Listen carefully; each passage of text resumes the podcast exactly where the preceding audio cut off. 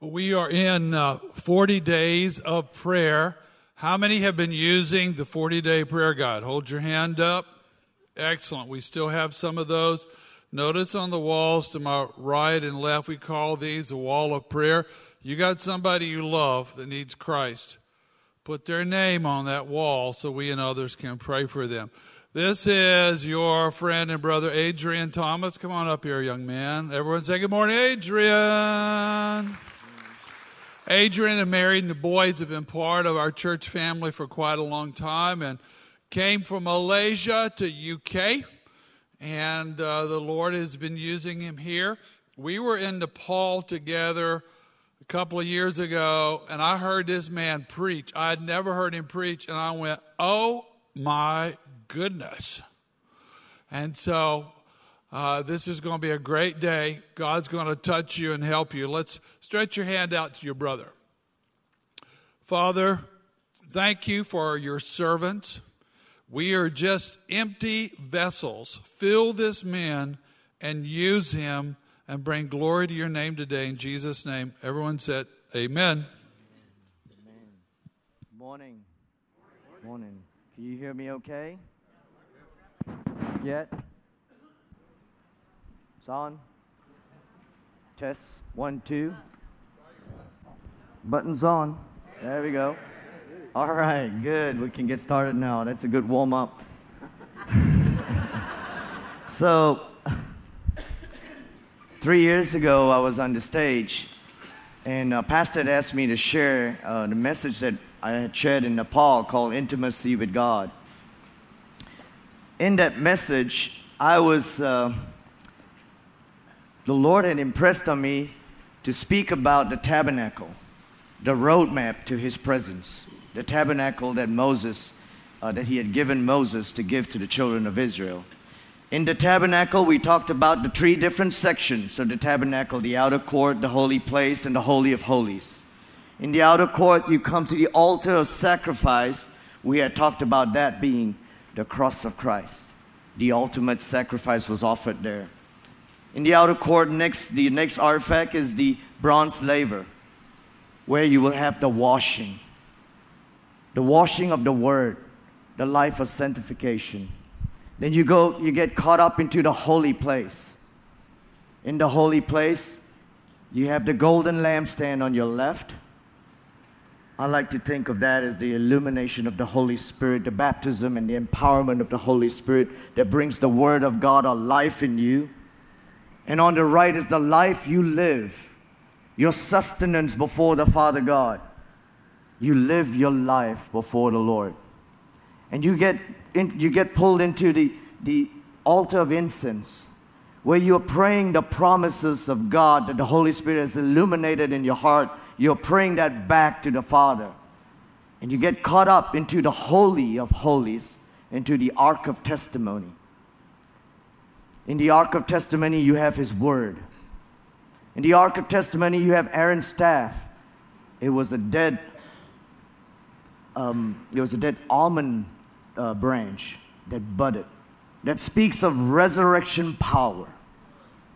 And now in the Holy of Holies, and you're worshiping and caught up with the Lord God Almighty. I like to think that Jesus, when he invited his disciples, he was taking them through this walk, through the tabernacle. But you know, he knew we couldn't do it on our own strength. He had to show them, he had to demonstrate to them how it was done. And they were to do it, he, he invited them to walk with him. One of my favorite disciples is John. I like John because it said that John was the youngest among all of them. I like John because I also think he wasn't martyred at the very end. He was sent to the island of Patmos. He was almost killed. He wrote the book of Revelation. He wrote five books in the New Testament. I like John because he had the audacity to call himself the beloved disciple of Christ. You know, he had to answer for that. So he knew when he gave himself that title, he knew what the Lord called him. I love John because, like I said, he was the youngest, and I'm the youngest of three brothers. And so I like to identify with him. John the Apostle spoke Aramaic. Of course, the scriptures were in Hebrew, but a lot of their commentary was in Aramaic. Whenever they spoke, and whenever they wrote those commentaries, and they referred to God, the name of God, we know it today, or we think we know it today as Yahweh or Jehovah, but no one really knows how it's actually pronounced because it was so holy that they guarded it. But the Apostle John, in Aramaic, that was written as the Word of God. The phrase, the Word of God, was used to refer to God's name. So anytime they refer to God, instead of saying, and God said this, and Yahweh said that, and Jehovah said that, they will say, and the Word of God said this. So his readers were familiar with that phrase, the Word of God. So he opens his gospel declaring right out the door In the beginning was the Word. The Word was God. The Word was with God. The Word was God. Right out the door, he tells us who this is. Then he tells us the Word became flesh. And then he says the Word tabernacled with us, to tent with us. The Word came to make a home with us. You know, John and Andrew were probably the first two disciples that were called by Jesus. They were actually disciples of John the Baptist. When John the Baptist declared Jesus and said, Behold, the Lamb of God who takes away the sin of the world, and he pointed him out. These two disciples followed Jesus.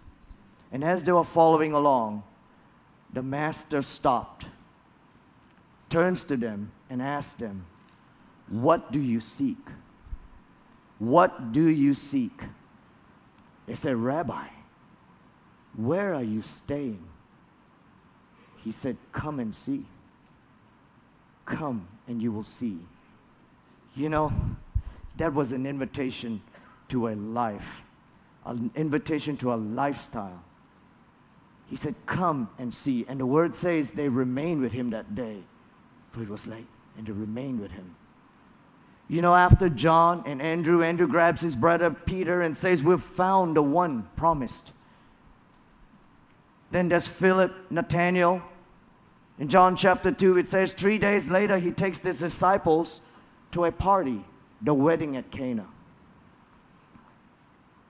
You know, John calls this the first of the miracles, only recorded in the Gospel of John not recorded in the other Gospels. You know why? Because this was a first hand experience. He recorded it, it was what he saw. I used to study that in Sunday school in my Catholic upbringing. Jesus turned water into wine. He turned the water into wine. You've heard that miracle. Yes, he turned the water into wine. The bride and bridegroom it would have been a huge embarrassment for them if they were out of wine this early in the party. So Jesus' mother steps in and asks for Jesus' help. And what does he do? He tells the servants there are six jars that are used for ceremonial cleansing. He says, fill them up with water to the brim. They fill it up. And then he says, draw from it and take it to the host of the party. And it was one of the best wines that they've had. He turned the water into wine. You know, John states that this was the first of the many miracles he did. Ponder for a moment with me how significant this miracle was. He takes water, two parts hydrogen, one part oxygen. He breaks it down. He breaks the atomic structure, the molecular structure of water. He deconstructs and he reconstructs it, adding an element of carbon and nitrogen into it. Because wine has water, yeast, and sugars. this reconstruction and deconstruction at an atomic level, the energy required to do something like that is significant. It is such kind of energy that is harnessed to make the atomic bomb. He does this at His word. The master of creation just does this by speaking His word. And it happens. John and the disciples say this was the first of many signs where he revealed his glory. And the disciples believed him. That's what your text say. That's how significant it was. He was opening their eyes to show them that he was the creator of the universe. And they started to recognize that. You know, this word revealing brings me to a psalm, Psalm 84, where, where the psalmist is saying, How lovely is your tabernacle, O Lord of hosts. My soul longs, yes, even faints, for the courts of the Lord. My heart and my flesh cry out for the living God.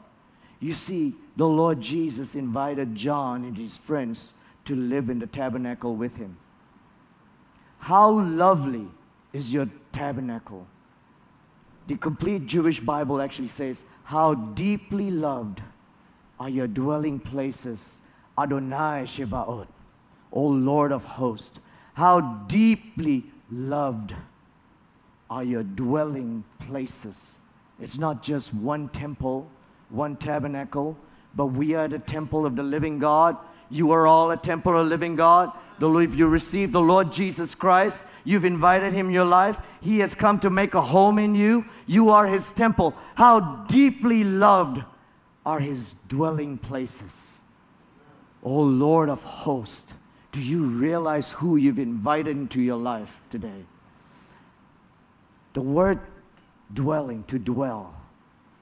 The psalmist could have used any kind of, there are several Hebrew words he could have chosen. But he chose the word Mishkan, the tabernacle. And Mishkan comes with an idea of revealing. It's not just two roommates in college sharing an apartment. No. This is an idea of like a marriage. It's an idea of intimacy. It's an idea of revealing oneself to each other. That's why John says this was the first time he revealed his glory. Hallelujah. You see, the Lord's walk with us, or our Lord, our walk with the Lord, should be about Him revealing Himself to us. As He also reveals ourselves, His creation, to us, because we don't know us very well. You see, John was taken into even to the cross, the altar of sacrifice. Then he was taken to the bronze laver. I'm going back to that. His feet were washed by the Lord Jesus. Remember that story, how his feet was washed by the Lord Jesus? Going back to Psalm 84, even the sparrow has found a home and the swallow a nest for herself where she may lay her young. The psalmist here is even envious of the sparrow that is putting its nest in the tabernacle of God in those pill- on those pillars. Oh, that I may even be like that sparrow that lays her young in the presence of the Almighty God. You know, a lot of heavenly plans are birthed and revealed to us in the presence of God. When we're walking in the presence of the Lord, many of God's plans the Lord reveals to us.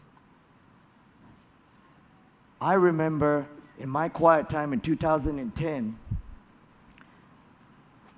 both my wife and I, the Lord had asked us, it was 2010 or 11, I don't recall now, around that time, He had asked us to take, to take us a job in the Philippines my company was actually offering to pay for just the employee to go.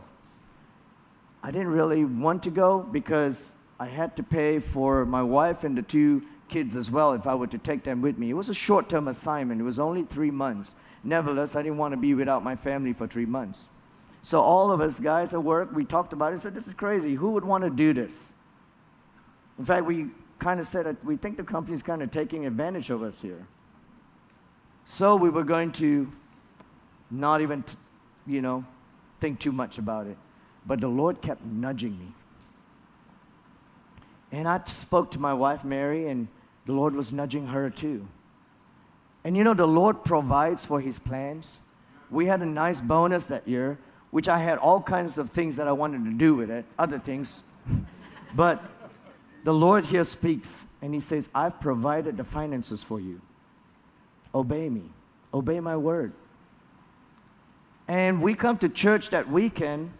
Pastor Steve gives a message, and he, he makes a statement in that message. Sometimes the Lord calls us to do things that are unreasonable, seemingly unreasonable. Do it anyway. And when we heard that, we knew that was for us. And so the very next day, I tell my boss, you know what? I'm going to do this. Okay. And we book the tickets. We go to the Philippines. And let me tell you, my family was tremendously blessed by that trip. Firstly, as soon as I get there, there are lots of open doors with the engineers over there where we get to witness Christ with them. Thank you to my company for allowing us for doing that. One of the engineers, in particular, I get to travel with him to China. By the way, when I was in China, my wife said, I'm not staying in a foreign country by myself with the kids. So she takes the kids to Malaysia, my home country, to stay with my mom and dad. So I go to China. This engineer travels with me. I get, I get the opportunity to share Christ with him. We go to church in Guangzhou, China, city of 14 million people. In the church, standing room only at the back. It was in a hotel, and they were filled up in the room, so we were standing at the back. Someone calls out my name in China, Guangzhou, China. Hey, Adrian, what are you doing here? I turned around. It was a friend of mine from Malaysia who came to the University of Kentucky 12 years before that. Kenneth Yo, and he wasn't even a Christian when I knew him. Now he's a Christian and he's in the church in Guangzhou, China, the city of 14 million people. Kenneth invites us out to Starbucks. So we go to Starbucks in China. And we start talking to this engineer. Kenneth starts, he was like, man, this guy became an evangelist in the last 12 years I've seen him. I was like, he's just like speaking with power and authority. And he's speaking into this man's life, this young man's life. And then he got, this young man then turns around and says, I just can't believe the two of you guys. You, you guys are both engineers, and here you are like pastors. How is this possible? And then Kenneth says, Well, would you like to receive the Lord Jesus Christ in your life? I know you know about him. I know you've learned about him, but would you like to make him your Lord and Savior? Would you like to be born again? And he says, Yes. And he says, Adrian, would you lead him in, in the sinner's prayer? In China, Starbucks, China, I get to lead this young man to the Lord. So I thought, this was, Lord, I can see this now. This is what it was all about. It was about this one soul. No, it wasn't just about him.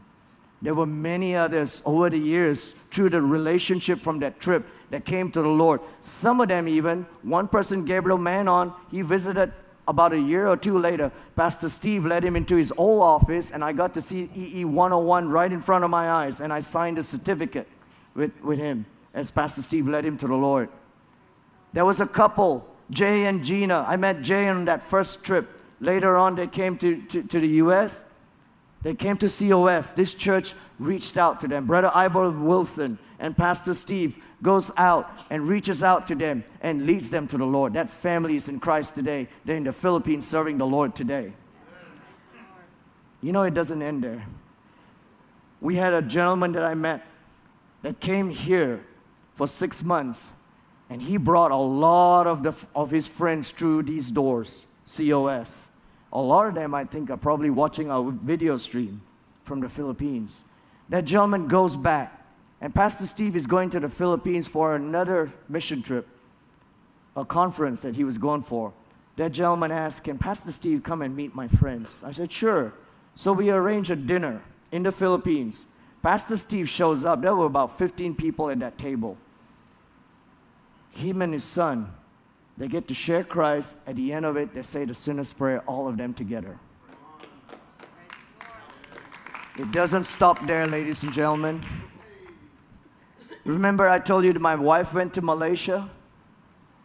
Well, she came back, and we were finishing our trip up in the Philippines. By the way, while she was in Malaysia, it made me take one weekend out of my China trip. I visited her, and I got to see my mom and dad for that weekend. We came back to the Philippines later on, and you know what? My mom passed away. Now, for an international person, that's probably one of our fears in life being far away from your parents and your parents passing away. What do you do? Do you take the entire family? Do you go by yourself? Can you make it there on time? Well, I was already in that part of the world, and my whole family was with me. So we got to stand with my dad and my brothers during the funeral, and I got to give the eulogy. And I also heard the pastor say this. The pastor at the funeral mentioned this, and I didn't know. He said the last time he saw my mom was about a month or so ago. And he said she was smiling. She wasn't well, but she looked well, and she was smiling, and the radiance of the Lord was upon her. And I asked her, and I said, Sister Doreen, you, you just have the radiance of the Lord upon you. She said, Yes. You know why? And she said, Because my daughter in law and my grandchildren are coming tomorrow. She had been praying to see my kids. And the Lord arranged this trip to answer her prayer. In the quiet time, He spoke to us and led us to do this. I have to tell you one more story. So, Sister Anna Jones was with us on the first service with Sister Erica. Uh, they're from Frankfort, Kentucky. About a year ago, 2020, January 2020, the Lord put it in my heart in the morning to go to a gathering in Frankfort, Kentucky instead of coming to church. It was church, but it was in a smaller gathering. And I was like, Lord, you know, we're so used to the our contemporary church and our kids the littlest ones goes to Sunday school, so I don't now have to pinch him and tell him to be quiet and sit up straight, right? And you know we're so used to all of this, and uh, I said, the kids are not going to get anything out of this small gathering. You know, they're spirit-filled Christians. I love that. It's all about worship and spirit-filled. And uh, the Lord said, Well, ask Josiah, my oldest son. So I go ahead and ask my son. I didn't ask him, I just told him. I laid it on him. I said, Hey, Josiah, I kind of have a sense that we need to go to this church, this gathering. He said, What? Where? I said, Mr. Ryan Adcock's church, this gathering. I said, Just pray about it. Don't give me an answer. I'm going to get ready for church. And I take off. Then I get in the car with the boys, and they're like, they, they say, I asked Josiah, Well, did the Lord say anything to you? He's like, Well, firstly, Dad, tell me why we should go to this church. I said, Well, what did the Lord say to you? And so he didn't want to tell me. So I started driving the other direction, and he said, Dad, I think the Lord wants us to go to this gathering that you talked about. So turn around and go. I said, Okay. So I turned around and I go. So we go there like I expected. The kids are kind of zoned out, right? And I was like, oh man, goodness. And then, but it was a powerful gathering. And they were praying in the spirit, they were worshiping. Sister Anna Jones, probably around my, my parents' age, if not 10 or 15 years younger, she starts preaching, giving the word of God, talk, starts talking about faith. In the middle of this preaching, she calls the uh, Reverend up, Reverend Betty, and she, and she collapses in her hand, just like that. And we're, the kids are now suddenly like awake. Hey, whoa, whoa, what's going on? You know, there and she collapses in, in her hand and she falls to the floor. And then I hear Erica and uh, Reverend Betty and, and uh, several others just praying on this lady. And they're, they're, they're asking, Reverend Betty, in the name of Jesus, return to your body. She's like flat out. Like just. And I was, we were watching this from the back. And then the Lord speaks to me. What are you doing back here? Get back in front and join these warriors of God. And the Lord also reminded me of a prophecy that I had tucked in my heart some time ago. Someone who said that you will see even the dead rise in Christ, will come alive. And that flashed through my mind. And I tell you what, brothers and sisters, I just felt the fire of the Lord all over me. I went up there, it was just, I was a different person. I probably scared my children because I was praying Psalm 118, verse 17. I was praying that on her. And I will say, You will not die, but you will live and declare the works of the Lord. You will not die, but live and declare the works of the Lord. COS, you will not die, but live and declare the works of the Lord. And after two minutes on, more than two minutes, one of the sisters says, She's breathing again. She's breathing. And then she wakes up, she looks at us, and she stays on the ground. She wasn't breathing, and she's breathing again. You know something? A month and a half before that, my, one of my sons was in, in ICU for diabetes. It shocked my wife and I. We were brought to tears. We never realized something like that could happen to our own family that close, too close to home. And so there were lots of conversations about can God heal? There were lots of conversations about does God do miracles today? Well, when my sons went to church that day, it changed their perspective of church. They saw from themselves and the conversation in the car on the car ride home, my goodness, you should have been there. My, my, the son that was diagnosed with diabetes said, Dad, I think if God can do that, He can heal my diabetes. You see, in the quiet moments, God instructs us. In the quiet moments, as we walk with Him, He wants to show us His glory. Blessed are those, Psalm 84, that who dwell in your house. They will still, they will still be praising you. When you obey His word, you will be praising Him because you were blessed. So there's, there's probably a group of folks that might think, okay, maybe, maybe this guy's life is just a lot holier than mine. I don't think so. I'm not a full time minister, number one. I've got a job like you, like all ministers do, Pastor Steve. That's not what I meant. We all have jobs. But when you stay in the presence of the Lord, your walk with the Lord, I've learned so much from Pastor Steve. I've learned that he works 80 hours a week. I've learned that he prepares his sermons 16 weeks ahead of time. I've learned so much by just being his roommate in Nepal. And I've seen how he conducts his life. He's in the presence of the Lord all the time.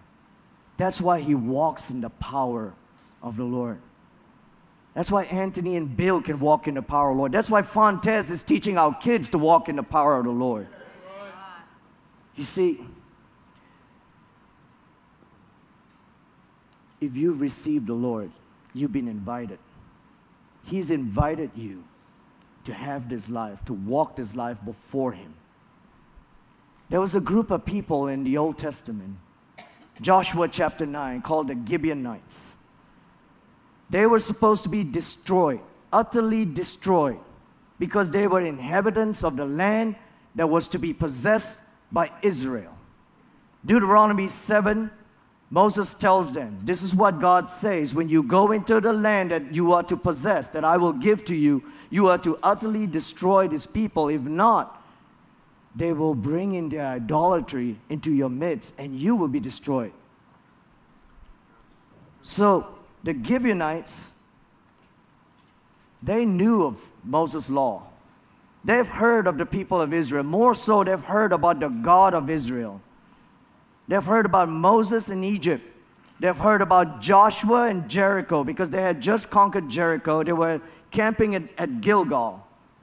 And they had just conquered Jericho. Three days from Gilgal was Gibeon.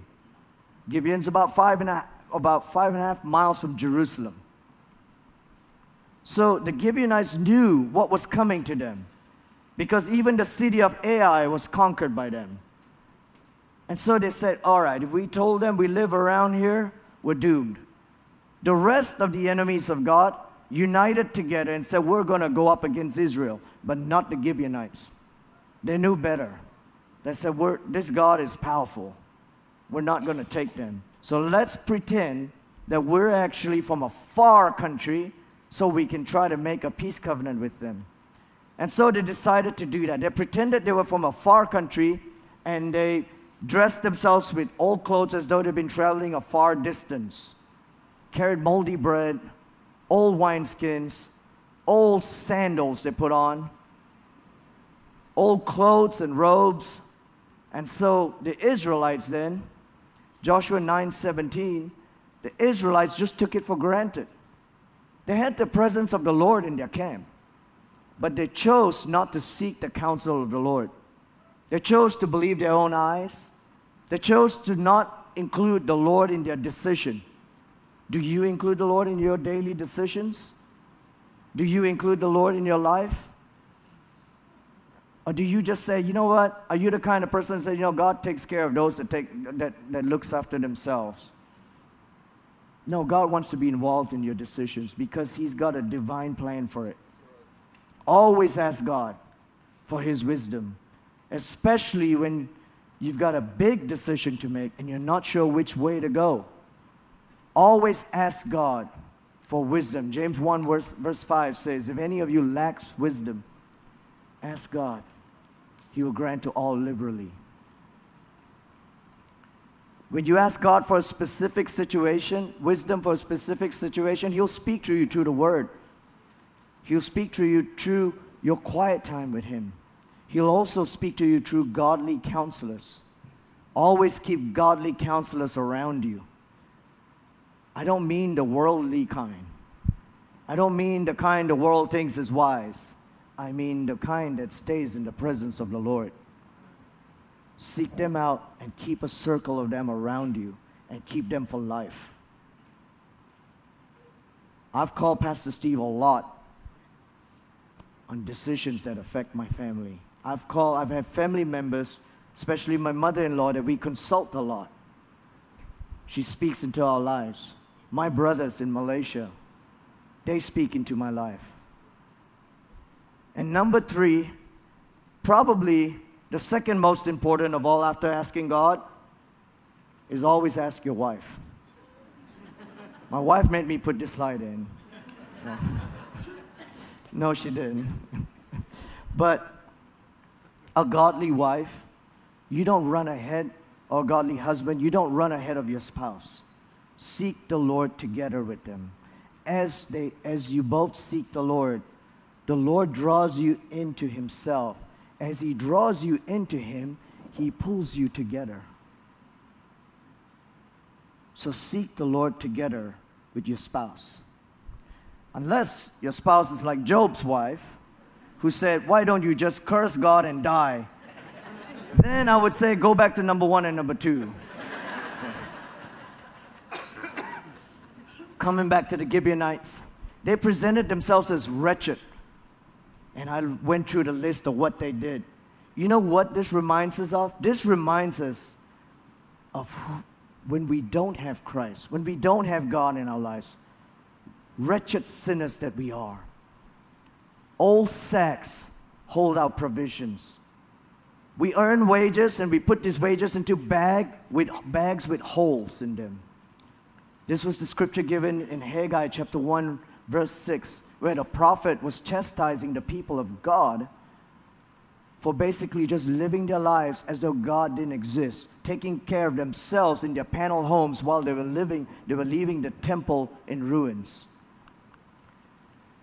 Moldy and dry bread, old wineskins, That's what we do. We feed on the things of the world, junk food, cheap junk food, and we're intoxicated with it. We can't get away from it. No sustenance in it. Patched sandals, clouded sandals. I'm thinking of sandals that break, and then what do we do? We tie a, a cloth around it, hold it together. You can't really do any hiking with it.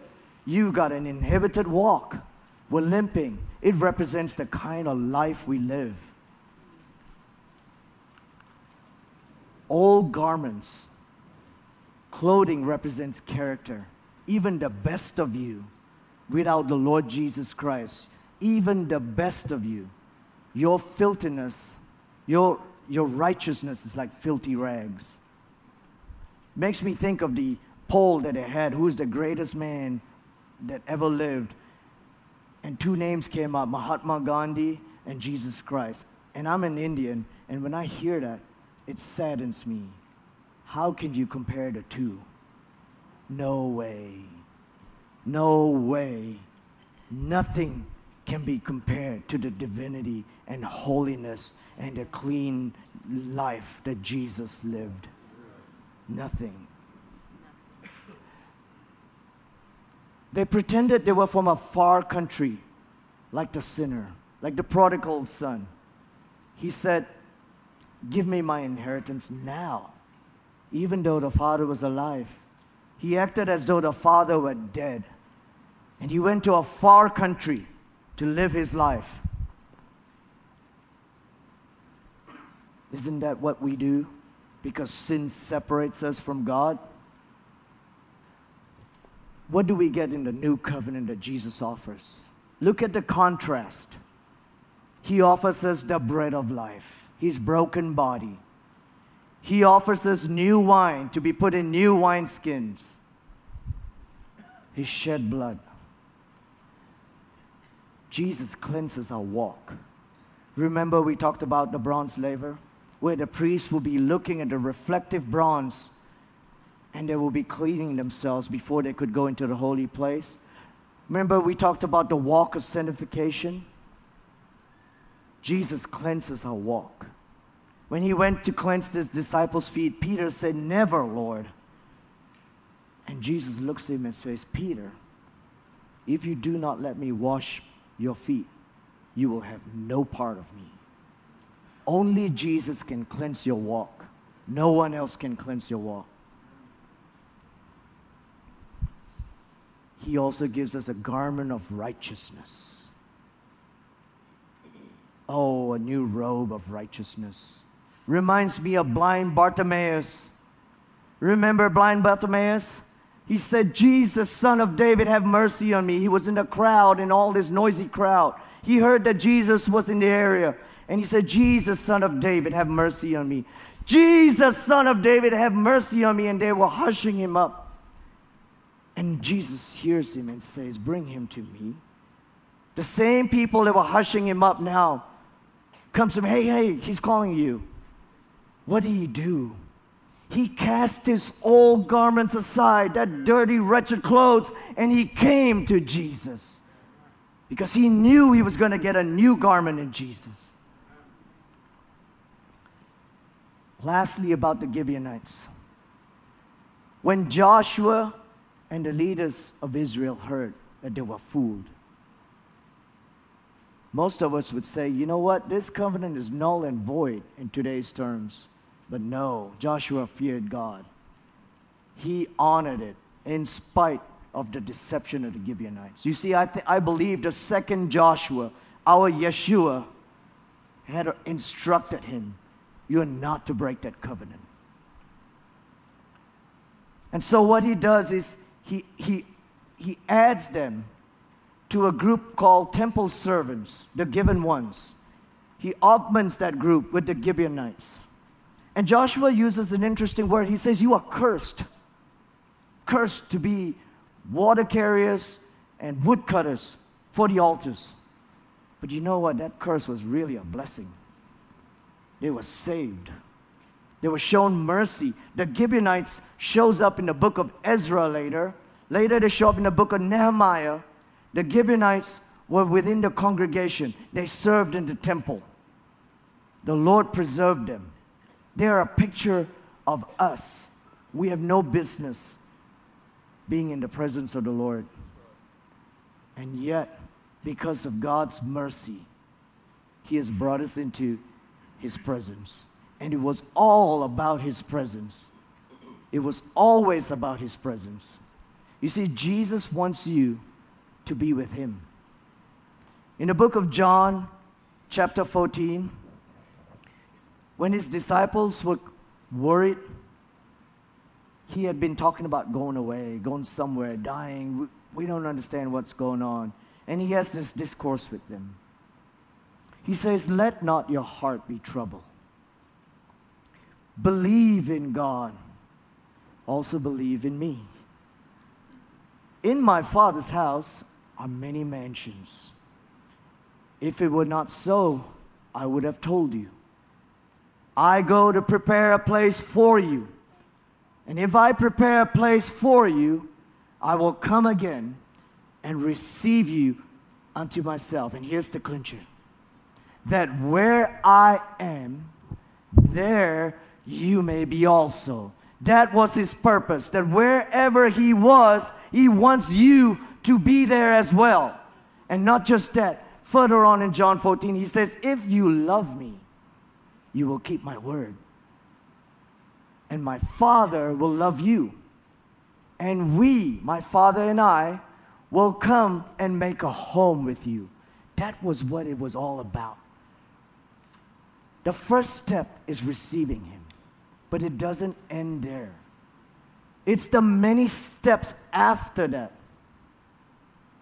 It's walking with Him, enjoying Him, allowing Him to reveal His glory to you, you being His hands and feet.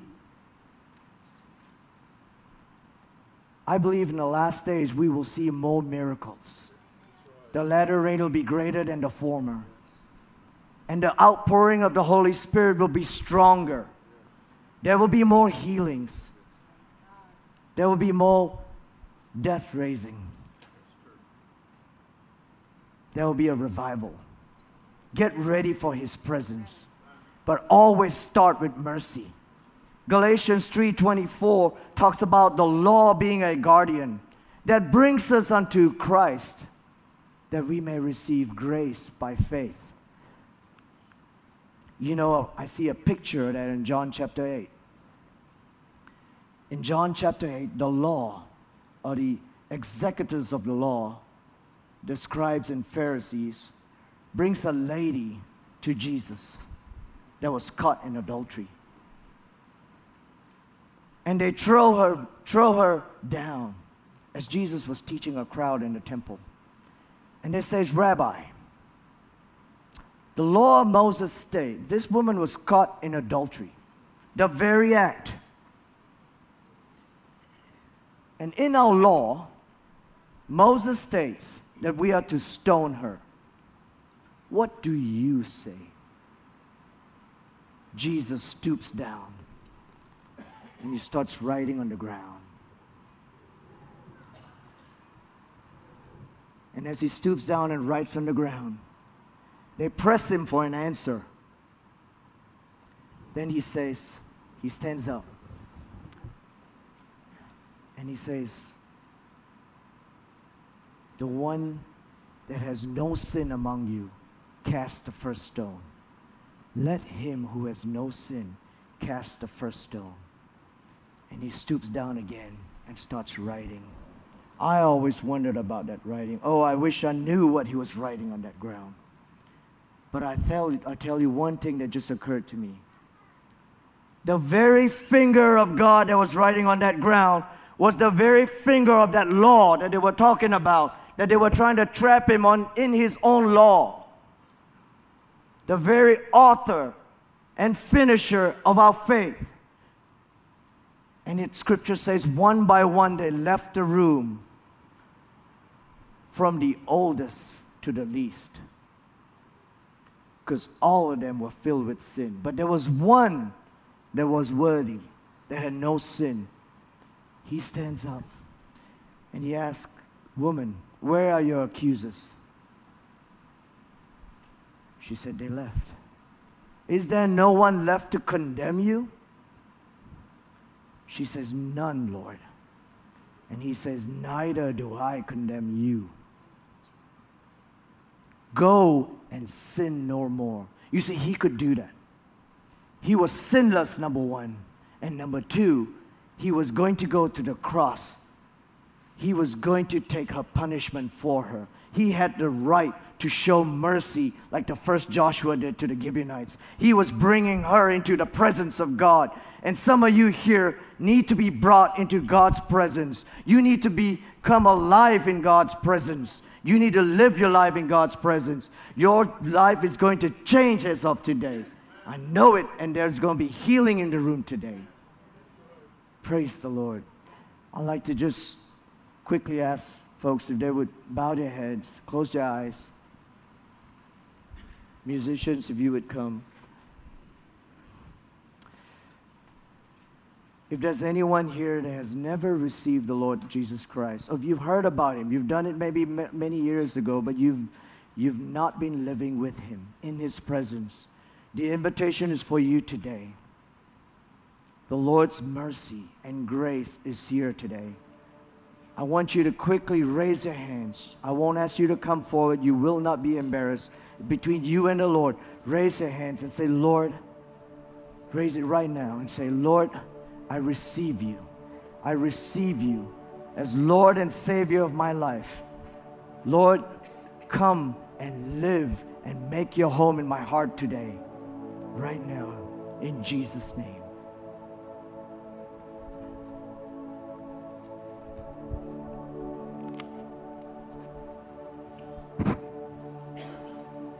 We acknowledge Christ's presence in the room with us, and his passion and mercy is here. Someone say, Amen. The next few moments are the most important time. It's for you to receive whatever he's got for you. He's probably spoken to every heart in the room because he knows your heart and your life and he cares for you and he wants to help you. We're going to pray for healing for people that have illnesses in their body, pain, affliction, upcoming surgeries. If that's you, I want you to stand up and just come down to the front. I'm going to ask our brother to pray.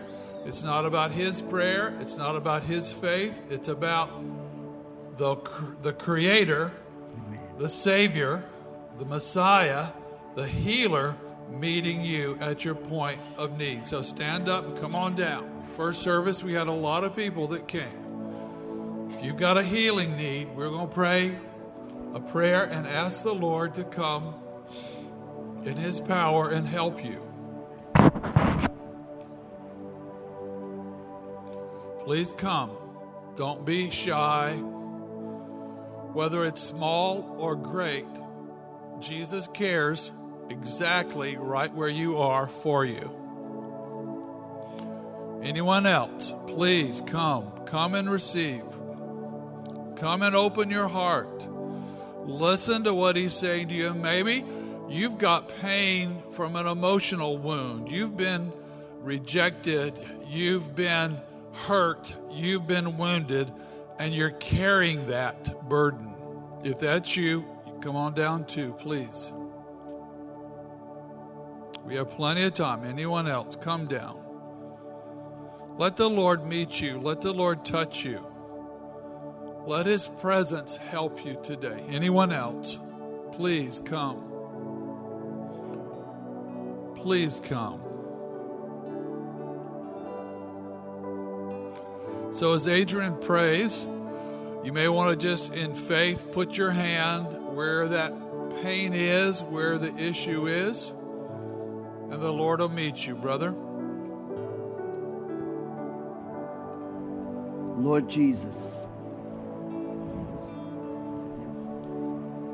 Lord Jesus, we thank you. We praise you. We give you praise, Father. You are the creator of the world. Lord, you can heal. you can dis- deconstruct and reconstruct what needs to happen. Lord, these lives that are broken, that are shocked right now, Lord, you can step in and you can speak one word and they will be made well. In the name of Jesus. The authority of the Lord Jesus Christ, the authority in His name, we claim and we rebuke the devourer. We rebuke this pain and this sickness in the name of Jesus, emotional, physical, in the name of Jesus. We command darkness to step back. We plead the blood of Jesus over all of us here. The blood of Jesus and, and Satan and your cohorts, in the name of Jesus, step behind the bloodline. We receive your healing waters, Lord.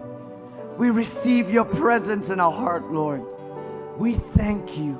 We hold on to you. And we receive you today in Jesus' name. Amen. Now, as we continue to worship, you may want to turn and look for someone that you can just agree with. Find somebody that you can just agree with and say, Thank you, Lord, for healing me today. And so, would you just do that? Find someone that you can agree with in prayer and, and pray a prayer of thanksgiving over your neighbor for the Lord touching you and healing. Just do that. Just turn in little groups of two or three. Little groups of two or three. Look for somebody that you can pray with. And the rest of us, let's continue to worship. Speak the word of faith over those around you. Speak the word, even you guys in the audience, speak the word. Say, Lord, thank you for your faithfulness. Thank you that you heal. Thank you for your compassion and your mercy. Thank you for releasing your Holy Spirit to fill today, to heal and redeem what the devil attempted to take. Holy Spirit, move in power today in this room. Holy Spirit, glorify Jesus. Holy Spirit, do what only you could do today. And for some of you people watching online, maybe in other countries, take your faith and reach out to the Savior, and He will meet you right where you are. Now, the rest of us, let's stand and worship and continue to pray and talk and encourage those people right around you right now.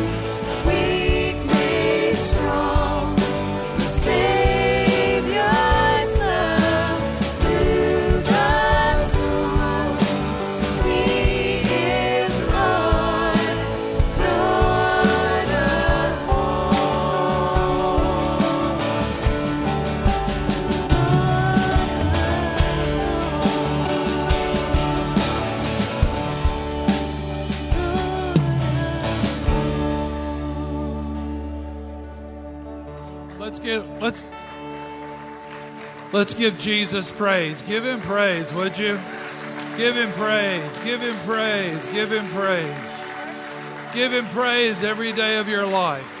Thank him for what he's doing and what he will do. We just take authority today. I bind all discouragement, every spirit of depression and rejection, every wounded spirit be healed in Jesus' name. Dear Lord, do your greatest work among these people that love you. And we'll give you the glory and honor today. We trust you. In Jesus' name. Everyone said, Amen. And slip out quietly, pick up your children. But if there's you need ministry, there's people here to pray with you, and others are doing business with the Lord. Have a great day.